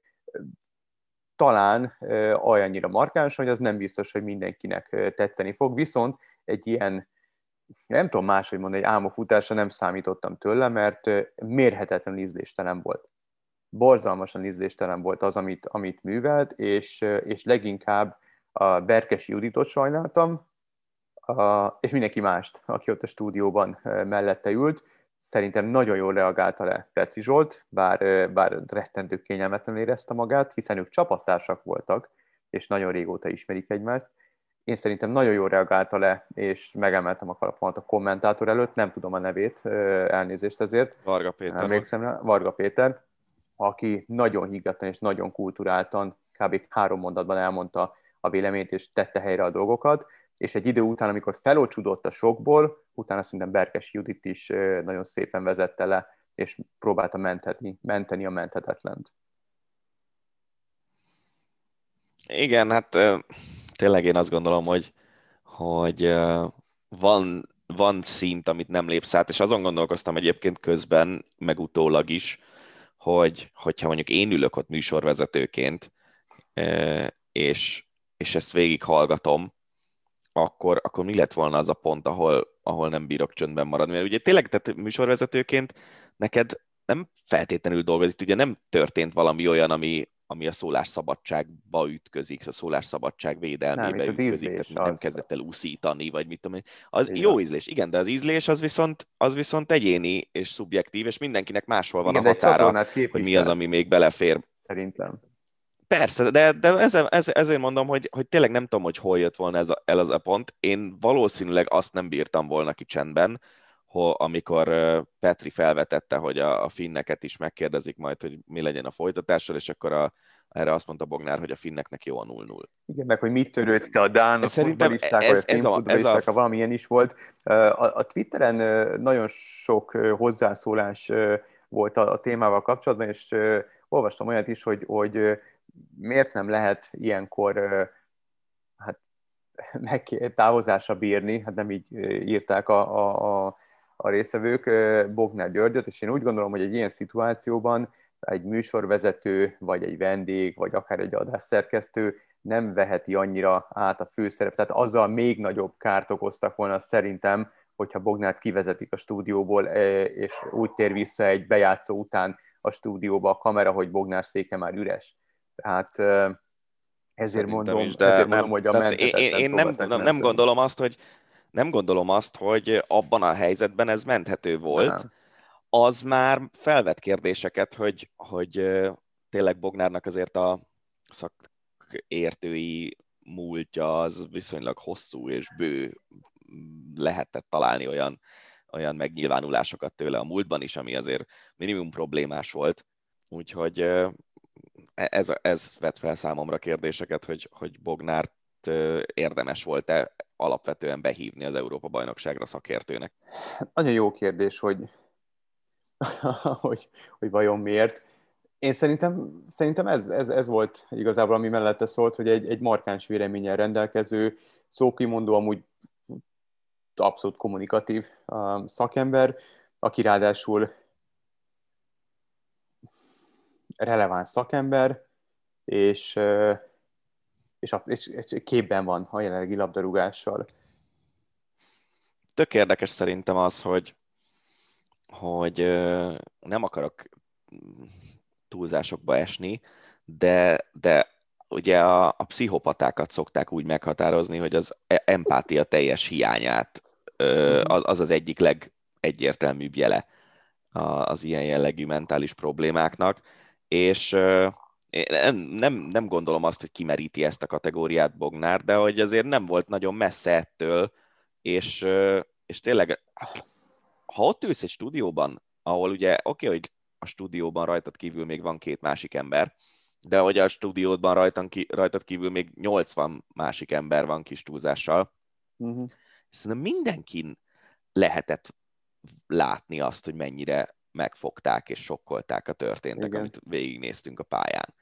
És, nem tudom, egy és idő után ebben a helyzetben nem, ebben a helyzetben nem látja be azt, hogy, hogy ú, hát itt oké, okay, lehet, hogy én már izé, én már túl vagyok ezen, de körülnézek, és falfehér arcokat látok, és, és sokkolt embereket látok, abból le lehetett volna venni szerintem azt, hogyha megfelelő szintű érzelmi intelligenciával rendelkezik, hogy, hogy ez az, amit én gondolok, ez nem egy, e, ez, ezt el lehet mondani egyszer, hogy, hogy a játékosok valószínűleg készen állnak arra, hogy, hogy játszanak, de ezt leginkább azt, hogy súlykolni, nem tudom, egy órán keresztül, vagy, vagy rohadt hosszan. Ez, uh-huh. ez, a, ez a nagy hiba szerintem. Igen, én úgy gondolom, hogy, hogy két dolog. Először is én szerintem egy idő után belehergelte magát, és kötötte Igen. az ebet a karóhoz, és már csak azért is kiállt az általa vélt igazság mellett. Um, másodszor pont ezért szöges ellentétben áll az utána kiadott nyilatkozat, amit szerintem a szájába adtak, de ez abszolút magánvélemény, és ami leginkább engem elgondolkodtat, hogy ugyebár ő egy olyan csapatnak a vezetőedzője, ahol a másodedző a fia, a másik fia pedig a pályán egy, az egyik játékos, ráadásul a csapat egyik legjobb, de mondjuk ez teljesen mindegy, ott van a fiad. Ne adj Isten! Tényleg, Isten ne adja. Hasonló szituációban, apaként, hogy cselekszel? Ugyanezt mondanád? Nem hinném.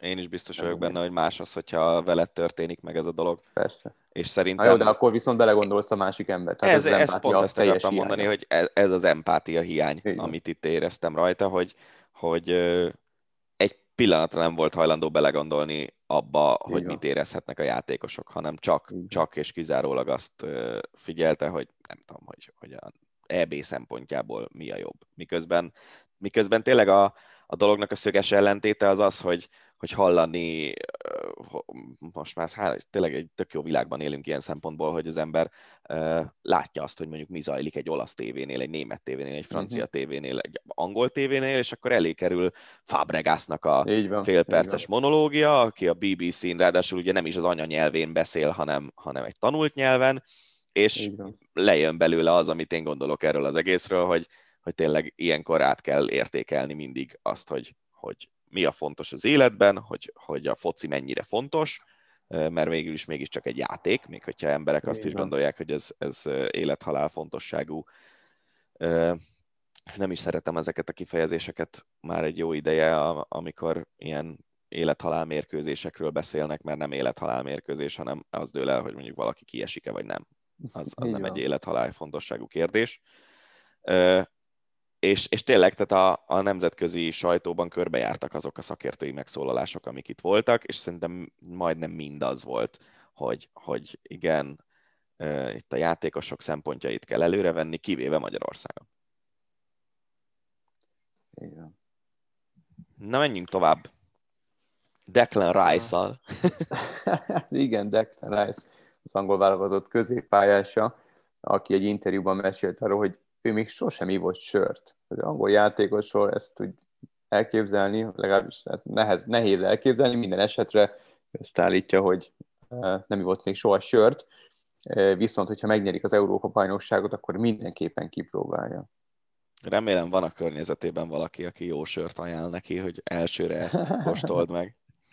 Írjál rá. Mindenképp. Mint a sörök nagy ismerője. Még hogyha, még hogyha itt lenne az EB, akkor, akkor megoldanám, hogy eljuttatok valami jó, jó kis kézműves magyar sört neki, de Wembleybe nem fogom kipostázni. Na, ja. Maradunk a labdarúgásnál, bejelentette visszavonulását az urugvái Sebastian Abreu, Abreu, Abreu, Abreu.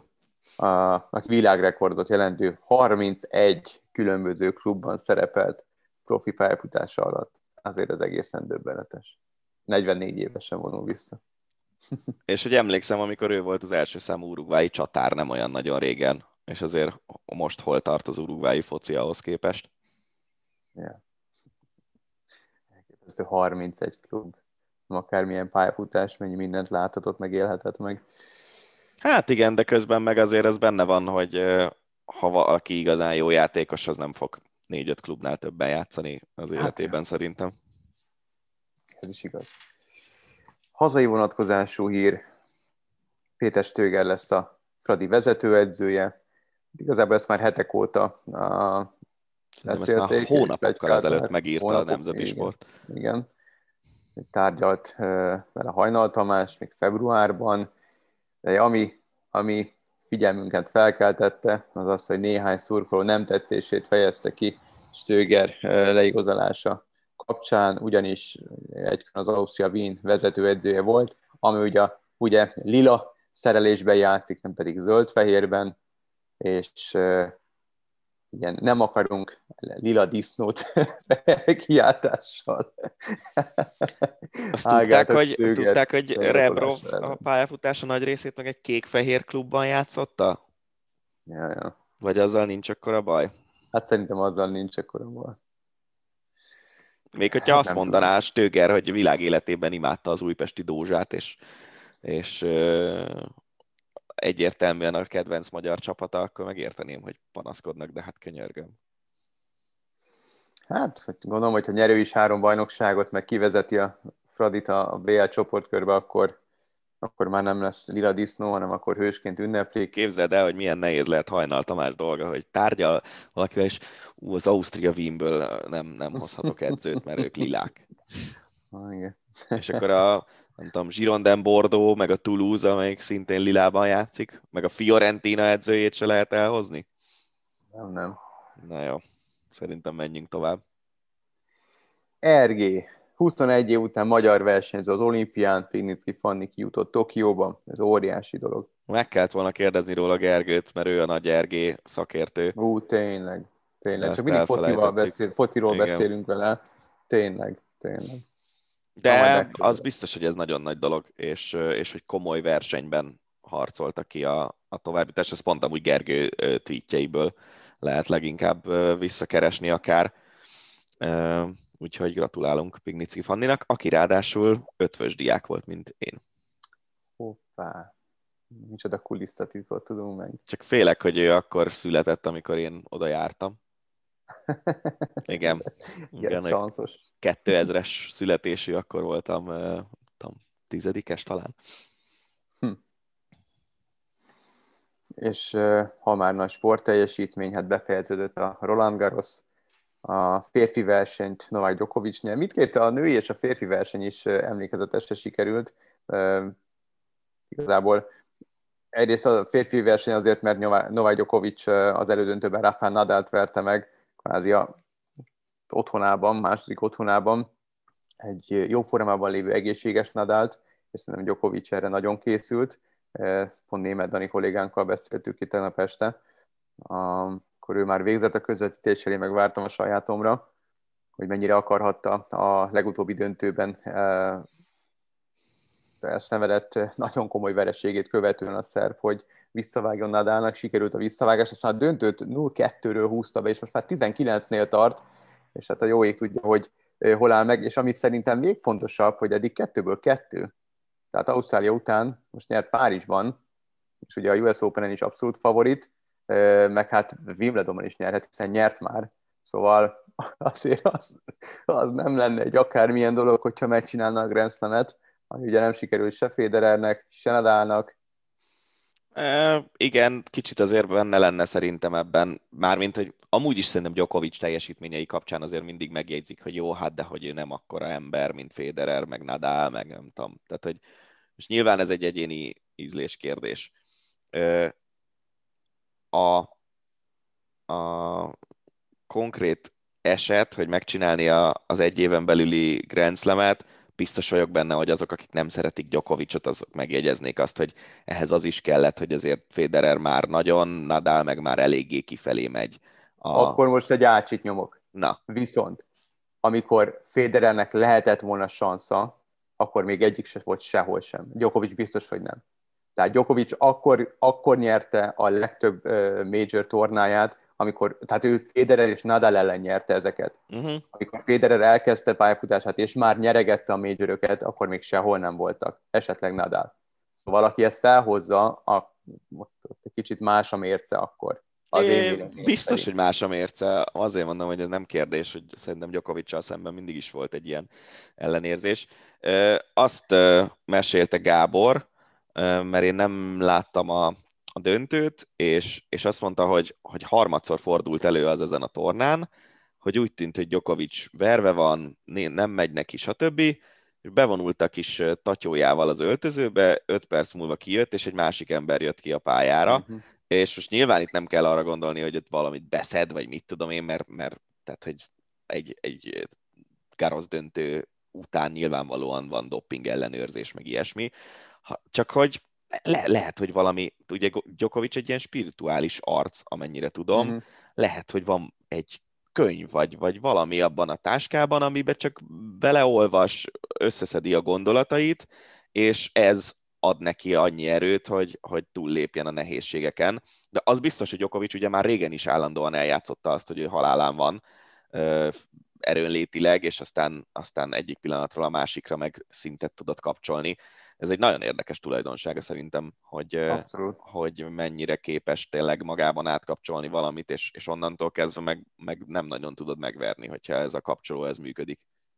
Elképesztő versenyző, tehát én nem vagyok Djokovic fanatikus, én szerintem nekem nem is kell titkolnom igazából, hiszen nem vagyok tenisz kommentátor, hogy, hogy én kivel szimpatizálok, számomra Nadal a, a, a number one. Um, én, én valamiért őt, őt szeretem, és az ő játékára kattanok. Ettől függetlenül a legnagyobb versenyző szerintem Djokovic. Tehát az, a, az hát. agya az valami egészen döbbenetes, ahogy, ahogy működik, illetve ahogy, ahogy képes versenyezni, és nagyon sokszor természetesen antipatikus, de ettől még ő nyer. De hát ez de egy durva, másik hogy... és nagyon sokszor beszéltünk arra, emlékszel, hogy vagy egyszer kibeszéljük a gót kérdést, akár teniszben, akár kosárlabdában, akár fociban, és ezt, ezt, a, a tenisz az nagyon érdekes, azt, azt már nagyon várom, hogy, hogy csináljunk egy olyan adást. hát de figyelj, gondolj bele, hogy milyen, milyen ére ez, hogy itt 60 Grand Slam-et megnyertek hárman, és, és egymás ellen nyeregették van, ezeket. Tehát van, mi lett van. volna, hogyha most nyilván volt valamennyi eltolódás, de hogyha Djokovic mondjuk 10 évvel később van, és mondjuk most 2031-ben beszélgetnénk, és akkor lehet, hogy nem a 19-et nyerte volna meg, hanem a 30-at. Lehet.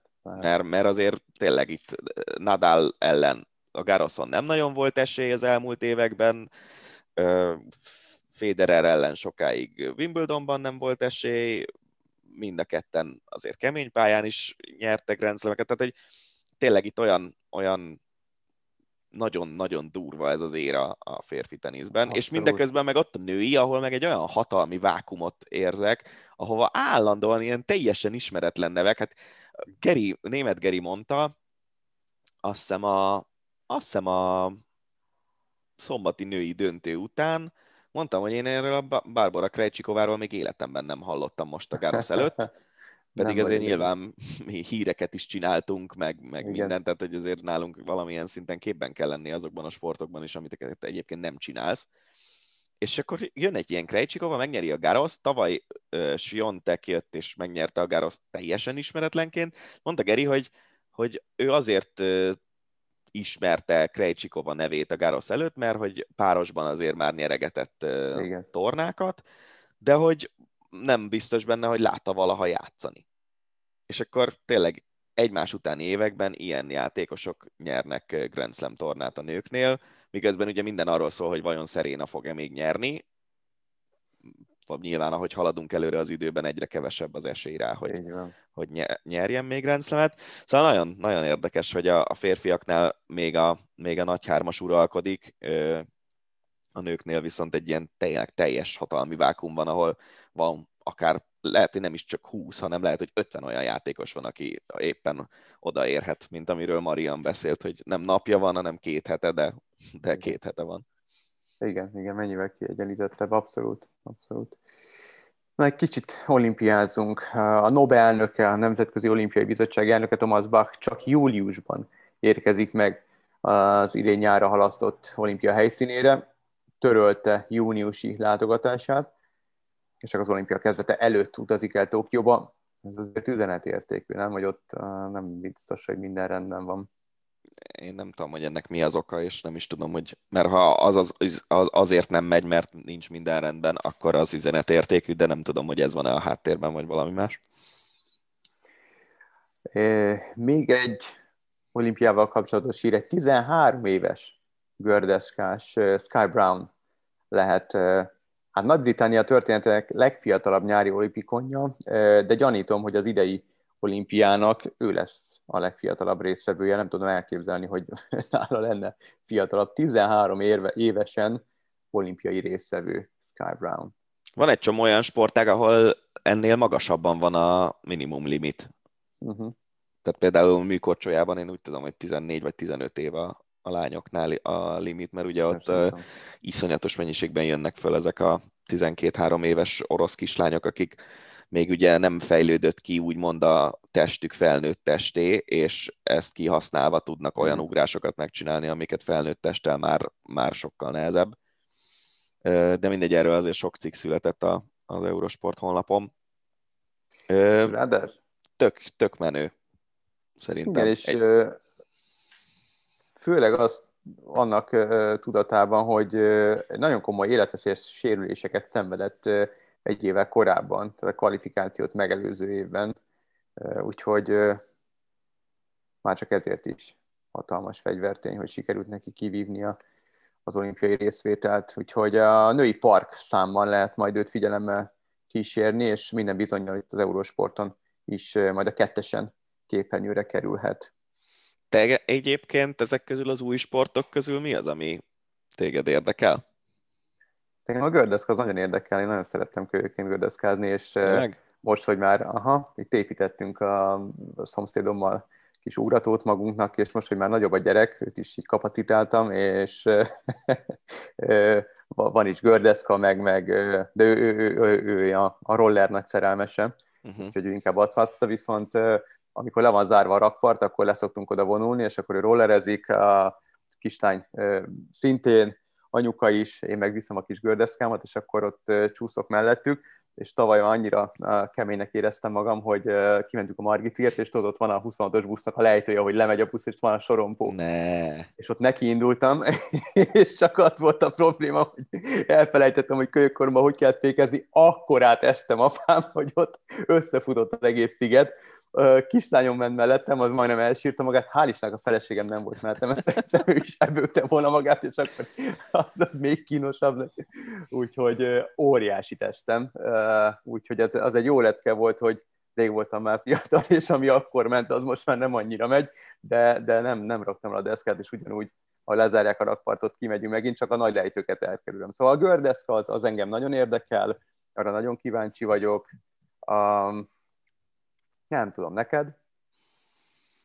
Nekem a sportmászás szerintem az arra lehet azt mondani, hogy ez tényleg az egy olyan sport, ahol, ahol igenis jól összemérhetők, mert nyilván a, ezek a pontozásos sportágak, mint amilyen a gördeszkából is lesz a park, az olyan, hogy megcsinálod szépen a, szépen a trükköket, és aztán egy, egy pontozó bíró vagy egy zsűri eldönti, hogy az, az hány pontot ér. Ott azért biztos összemérhető az is, meg reméljük, hogy nem lesz abból balhé, hogy majd hogy pontoznak, de, de számomra a sportmászás az, ahol tényleg nagyon komolyan összemérhető a dolog, ráadásul három különböző teljesen más képzettséget, meg, meg specialitást igénylő mm, versenyszámot gyúrtak egybe egy ilyen kombinált olimpiai versenyszámmá. Tehát az, hogy boulderen ugye kötél nélkül iszonyatos nehéz dolgokat megcsinálni, az teljesen más, mint, mint a pók felszaladni a, a gyorsmászóként a, mhm. a falra. Úgyhogy azt szerintem a, a sportnászás az, az mindenképpen egy olyan sport, ami, aminek szerintem lehet helye az olimpiai programban, még akkor is, hogyha konzervatívan gondolkodunk. Ezekben a, a freestyle BMX, meg freestyle gördeszka, ezekben nem vagyok biztos, mert hogy főleg azért, mert ugye az X Games az, a, az ezeknek a sportágaknak szerintem az olimpiája, és, és így is mondtuk régen, amikor az X Games bejött, hogy az extrém sportok olimpiájának számító X Games. Ö, és mi lesz? Még surf lesz, meg háromszorálmas kosárlabda, valahogy ez engem Igen. a háromszor, háromszorálmas kosárlabda, ez egy picit se kötött le, pedig belenéztem, meg ugye ott tényleg a magyarok egész jók. Igen, meg volt az esély arra, hogy Igen. nekik. De nem tudom, valahogy ez engem nem, nem tud vonzani az a, Ez a sportmászás, ezt, ezt, ezt, ezt egyszer közvetítettük, nem is olyan rég már. Uh, itt az Eurosporton lehetett látni, és nagyon látványos Igen, világbajnokságot végig közvetítettünk. A, igen, tök jó volt a, a, az egész eseménynek a tálalása, és uh, igen, általában szoktam uh, dicsérni a, a közvetlen kollégáimat. Uh, Pintér Laci nagyon jól kommentálta, és nagyon várom, hogy, hogy az olimpián is uh, meghallgassam, ahogy, ahogy előadjam. Egy nagyon látványos, tényleg, egy, ezt el is felejtettem, jó, hogy mondtad, nagyon látványos sportág. Igen. Ha valamit érdemes megnézni az új sportok közül, szerintem az a sportmászás mm. lesz. Megyünk tovább. Kézilabda. Nagyon szép, hát szép hír. Mégis ja, a hír az szép. Az eset az már jó régen történt, de, de még mindig nagyon fájdalmas. Marian Kozmáról szektort neveznek el az új Szegedi arénában. Érdekes, hogy a Veszprémiben ez az, meg ez a szektor elnevezés, ez van, van ahol divatba jön, van, ahol nem. Tehát a, most ugye Győrben Amorimról meg Görbicről neveznek el szektorokat a, az ottani arénában, Szegediben ugye Cselman, a most távozó csapatkapitány is kap egy, egy szektort, meg, meg ezek szerint Kozma is. Nem tudom, hogy tehát, hogy ő, ő neki a Szegedhez ugye semmi köze nem volt. Csak ellenfélként játszott Szegeden, de nyilván ez egy nagyon szép gesztus de érdekes, hogy Veszprémben nem nevezték el a szektorokat, hanem ott ABC sorrendben vannak a szektorok, máshol meg elnevezgetik. De, de szép gesztus, az biztos. Sokat foglalkoztunk vele, annélkül, hogy bárki megszólalt volna az ügyben itt nálunk, illetve hogy tényleg az ügy minden részletét ismernénk, de szerintem senki nem ismer minden részletet messze menőkig sport, ők ketten, igen, sportlövészed, um, Siri Péter fellebez, uh, az ügyvédje nem lát sok esélyt arra, hogy elinduljon Tokióban az olimpián, és egy uh, rádióműsort halva igazából onnan szedtem információkat, hogy Siri szerint törbe csalták Péniék azzal, hogy uh, beszéljék meg a köztük fennálló ellentétet, és ezért hívták be az ominózus szobába, ahol történhetett bármi, ki tudja, mi történt, senki nem tudja, maximum Sili Péter. Minden esetre ez a történet ez tovább uh, szövődik, és, és uh, egyre szövevényesebb, és tényleg a, a két részvevőn kívül nem tudja más, hogy mi az igazság. Szerintem uh, az kéne, hogy egy, egy uh, lemegy az olimpia, túl vagyunk ezen az egészen, és hogy mind a ketten elmesélik a történetet egy krimi írónak, és ő ebből ír egy krimit, amit aztán megvesz a, megveszi a megfilmesítési jogokat valami nagy stúdió, és filmet vagy tévésorozatot csinál belőle, mert ez komolyan mondom olyan történet, amit így nem hiszel el. Ja, ja nagyon, nagyon fura. De egyébként ugye egy évre eltiltották Sidit ez ellen, ez ellen az eltiltás ellen fel, fellebbez. Nekem az egészben az a fura, hogy ugye ez már márciusban, vagy mikor történt ez a szerinte törbe csalás, és hogy most mondta először azt, hogy, hogy őt törbe csalták, és igazából azért ment a szobába, mert pénék oda hívták, de azt el tudod képzelni, hogy, hogy bemész egy szobába, vagy be, bemegy valaki egy szobába, ahol nincsen senki más, és három órát ott ül. Állítólag várt. Jó. Én azt hallottam, hogy állítólag várt, hogy majd, majd megjelennek. De érted, hogyha Aha. bemész valakinek De a szobájába, persze. és nincs ott, akkor, akkor há, biztos nem három negyed órát vársz, hanem följövök sem megyek, érted? Hát hát az meg a másik. és ha nem jön válasz, akkor nem megyek be. Hát mi, mi keresni való van nekem ott? Hát nem Jó, de nem tudom egyébként, hogy most ezeknél a sportolóknál ez mennyire privát szféra, vagy úgy van, hogy a magyar csapat kapott öt, öt szobát, és mindenki átjárkál mindenki máshoz, mert ugye az is, uh-huh. az is azért előfordul ilyen edzőtáborban, gondolom, hogy neked is volt ilyen élményed, hogy, hogy átjárkáltatok Igen. egyik szobából a másikba. Tehát ne, te, nekem az az egész sztori, ez tényleg már-már egy ilyen, egy ilyen Agatha Christie könyvre kezd hasonlítani. Igen, hát nagyon szövevényes, és szerintem ezt soha az életben nem fogjuk megtudni, hogy mi Igen. volt a, a, az igazság, tehát ez, ez ennyi. A, egy kicsit visszatérünk még az olimpiára, a Magyar Teniszszövetség Fucsovics Márton, Babos Tímát és Jani Rékát indítja. Tokióban, nincs meglepetés. Nem, én is őket indítanám. Van. És akkor végezetül egy NBA hír.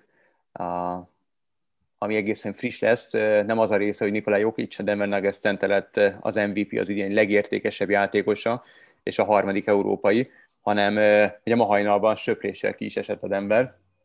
Úgyhogy, ha jól tudom, a harmadik olyan eset történt meg, hogy a regnáló MVP söpréssel rögtön ki is esett a NBA rájátszásából. Igen, egy kört mentek, egy kört mentek, csak hogy, hogy söpréssel búcsúztatnak egy MVP-t. És a Utah verte meg őket? Vagy a Phoenix? Igen. Nem, a Utah. Aha. Szerintem a Utah, nem? Vagy, ja nem, nem, nem, nem, Phoenix, bocsánat, a Utah a clippers játszik, Phoenix. Phoenix, aki a Los Angeles Látod? Is. A Lakers milyen jó, a regnáló MVP csapatánál is tovább húzta a Phoenix ellen. Uh, Jokic uh, szerintem tök érdekes, hogy, hogy MVP tud lenni egy ilyen játékos. Uh, pont múlt héten uh, Új Péter beszélt sokat Jokicsról, hogy ő mennyire különleges játékos. Én nem nézek annyi NBA-t, hogy, hogy ezt így felmérjem, de valahogy nekem, nekem nem tudom, tehát amennyire hasznos a csapatának, szerintem az nem annyira látványos egyébként, de, de azt, azt tök jó szerintem, hogy egy európai center, aki hármasokat be tud dobálni, és helyenként irányítói képességeket csillogtat, mert úgy passzol szerintem, mint ahogy kevesen az NBA-ben, hogy egy ilyen játékos is MVP tud lenni, nem csak a Körrik meg a, az Antetokumpok, mert Antetokumpos szerintem ilyen szempontból azért persze görög, de egyrészt színesbőrű, ami nyilván a, a kosárlabdában alkati előnyt jelent, a, a fehér játékosokkal szemben, mert más fiziológiai nem is az, hogy összetétel, de másképp működik egy színesbőrű játékosnak a teste. Szóval én azt gondolom, hogy, hogy Antetokumpot azért ilyen szempontból ne vegyük Novicki és Jokic mellé, hanem, hanem inkább azokat az amerikai fehérbőrű játékosokat érdemes emlegetni, akik voltak MVP-k, nem tudom, John Stockton biztos volt MVP a, a maga korában, vagy ha nem, akkor az kár, MVP, hogy nem, nem volt. rájátszás MVP volt megosztva Carmelonnal, én, én úgy emlékszem. Szóval igen, szerintem ez inkább, inkább hozzájuk érdemes hasonlítani, mm-hmm. és... és All-Star, bocsánat, nem rájátszás, All-Star, ha nem tudom, nem tudom. All-Star MVP. Mert hogy egy, tényleg egy, szerintem Jokic játéka nem olyan látványos, sose lesz olyan látványos, mint egy, mint egy ilyen, nem tudom, akár egy Russell Westbrooké mondjuk. Uh-huh. Igen, hát uh, talán, nem tudom, nekem talán azért látványos, mert egy ekkora méretű játékostól az ember nem számít ilyen passzokra, hátmögötti, meg ilyen no passzokra, nem számít hármasokra, a sokkal, sokkal inkább számítaná, nem tudom, hálószaggató zsákolások, ő viszont nem nagyon zsákol, vagy egyáltalán mm. zsákol. Attól függetlenül, nem tudom, két méter, Isten tudja hány centi, de nagyon magas. Szóval kvázi így újra értelmezi a center posztot, legalábbis teljesen más, mint, mint mondjuk egy Shaquille vagy nem hát tudom. igen. Úgyhogy... Azt tök érdekes, hogy egy Shaquille O'Neal hogy élne meg mondjuk a mai NBA-ben. Hát az erejével biztos. Igen, á, fura. Mert most már azért a szabályok enyhültek, módosultak, a test-test elleni harcot már sokkal inkább büntetik, de hát azzal az erővel szerintem most is dominálna, hát az, az, az hihetetlen volt. Lehet. Korábban, jó ég tudja. Lehet. Úgyhogy hát ennyi, ennyi, ennyi hírt tudtunk összeszedni az elmúlt hétről és tudtuk csokorba szedni. Mm, nem tudom, hogy nálad van-e még, vagy... Ö, annyi, hogy a hétvégén volt a KZBL négyes döntő, és a Barca nyerte a BL-t, így a, a nagy korszakok után, most azt hiszem, hogy negyedszer. Mióta a Csavi Pasqual az edző, azóta harmadszor, 2011-ben, meg 15-ben nyerték. Nagyon megérdemelt, mert tényleg a legjobb csapat volt ebben a szezonban de érdekes, hogy a döntőben iszonyatosan elverték azt az Olborgot, ami a szezon meglepetés csapata volt, és az Olborg már a, már a 16 között eléggé komoly csatában jutott, csak azt hiszem idegenben lőtt több góllal, uh-huh. vagy egy góllos összesítéssel verte ki a Portót, ami ugye nem sokkal korábban elvesztette Kintanát ami nyilván lelkileg is egy dolog, meg sportszakmailag egy, egy komoly veszteség volt. Uh-huh.